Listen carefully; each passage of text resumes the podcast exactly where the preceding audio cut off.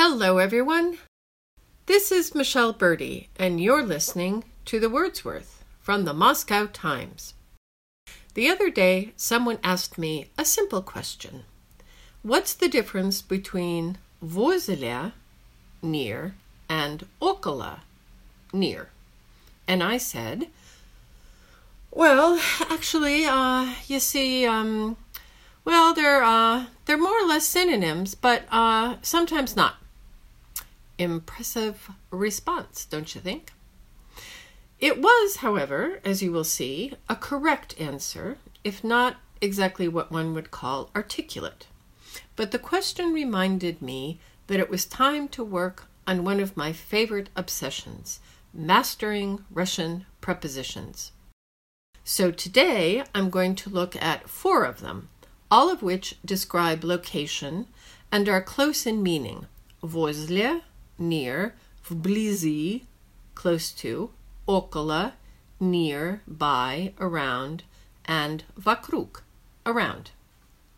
For once, all of them only use one case, the genitive. Stand up and give 'em a round of applause. And all of them are both adverbs and prepositions. No, don't panic. More on that in a minute.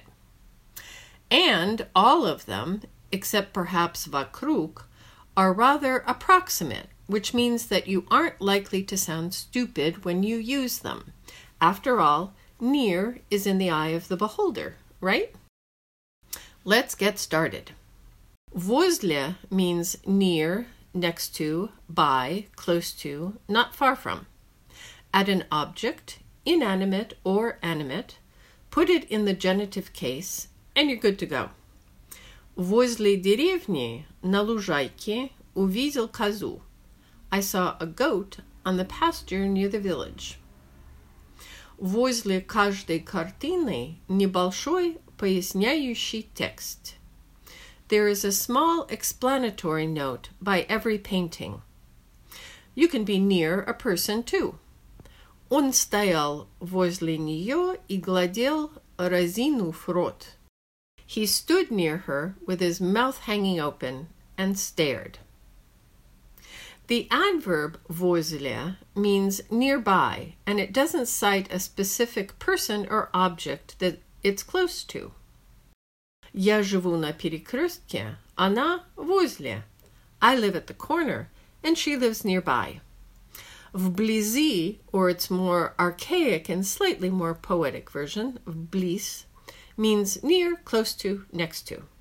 It tends to be used more with cities and places than возле is. Here's an example from Mikhail Bulgakov's Master and Margarita.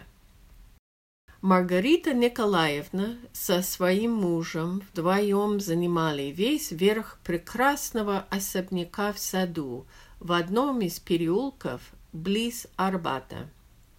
Margarita Nikolaevna and her husband had the entire top floor of a marvelous manor house in a garden on one of the little streets close to the Arbat. Both bliss and vblizi can sometimes mean near in a more figurative sense. Доходность долгосрочных облигаций осталась вблизи отметки 11,9% годовых. The income from long term bonds remained close to 11.9% annually. And bliz and вблизи can stand alone as adverbs. Вблизи ветер подул сильнее. When we got close, the wind was stronger. Лесные заросли поглотил ночной мрак. Даже вблизи ничего нельзя было увидеть. The forest undergrowth was swallowed up by the darkness of night, and even close up, you couldn't see a thing. Vakruk means around in the sense of surrounding something in a circle. We non native speakers love this word because, unlike so many Russian prepositions, this one uses the genitive case when there is circling movement and when there is static placement in a circle. So, мы все сидели вокруг стола и слушали выступающего. We were all sitting around the table and listening to the speaker. And Ani seli vakruk stola. They sat down around the table. Земля вращается вокруг солнца. The earth revolves around the sun. Вокруг can also have a figurative meaning. Постоянно возникал спор вокруг одних и тех же вопросов. There was a constant fight about the same questions. This word, vakruk, was a staple of Soviet era official statements and gave translators a headache, since the problem wasn't an event, but rather some foggy discussions or actions or statements or armed conflicts that were connected in some very undefined way with or around an event. Главное место в переговорах заняла ситуация вокруг Ирака. The main subject in the negotiations was the situation concerning Iraq. In political circles, they love vakruk since it makes obfuscation a snap. And, like the other words, vakruk can stand alone as an adverb. On смотрит vakruk. He looks around. The last of our favorite four prepositions is okala, which also means near or close to, but it has an additional meaning of approximately that is not associated with location. To our great joy, it can also be used with verbs of motion and still uses the genitive case. Лечь около печки, lie down by the Russian stove. As it does with static location or position, like in this saying, около воды да не замочиться. This is literally by the water, but you can't get wet. But more poetically, water, water everywhere, nor any drop to drink, from Coleridge's The Rime of the Ancient Mariner. The other usage concerns time, measures, and numbers. This is easy for us English speakers because we use the same expression. Служебный роман я смотрел около четырех раз. I've seen Office Affair about four times. Посолить и поперчить, полить коньяком и готовить еще около двух минут. Add salt and pepper, pour cognac over it, and cook it for about another two minutes and then, whatever it is, dig in. The adverbial usage is used when something is or isn't around in general. Живем мы одни, около никого нет. We live alone and there isn't anyone around. And then there is the expression вокруг да около, literally the very opaque, around yes near. This expression is used when someone is dancing around a subject without coming out and saying it, or driving around in circles, or missing the mark. Автор не стал ходить вокруг да около, а назвал героев своими именами. The author didn't beat around the bushes. He called a spade a spade with his characters. Зачем ходить вокруг да около, когда можно играть в открытую?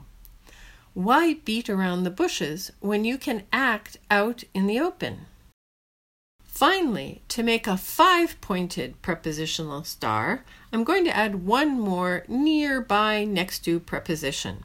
It also uses the genitive case, but it differs a bit from the other four. This is the one letter preposition u.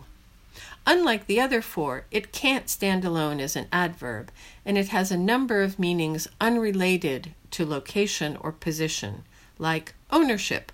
У меня новая машина. I have a new car. Origin. Я занял деньги у родителей. I borrowed money from my parents. Or residence. Он живет у подруги. He lives with his girlfriend. But one of its primary meanings is by, next to, or near. Мы сидели у костра. We sat by the fire. Я буду ждать тебя у входа. I'll wait for you by the entrance. So, which of these next two prepositions is nearest and which is farthest away? After a blitz survey of my infinitely patient neighbors, we came to no firm conclusion.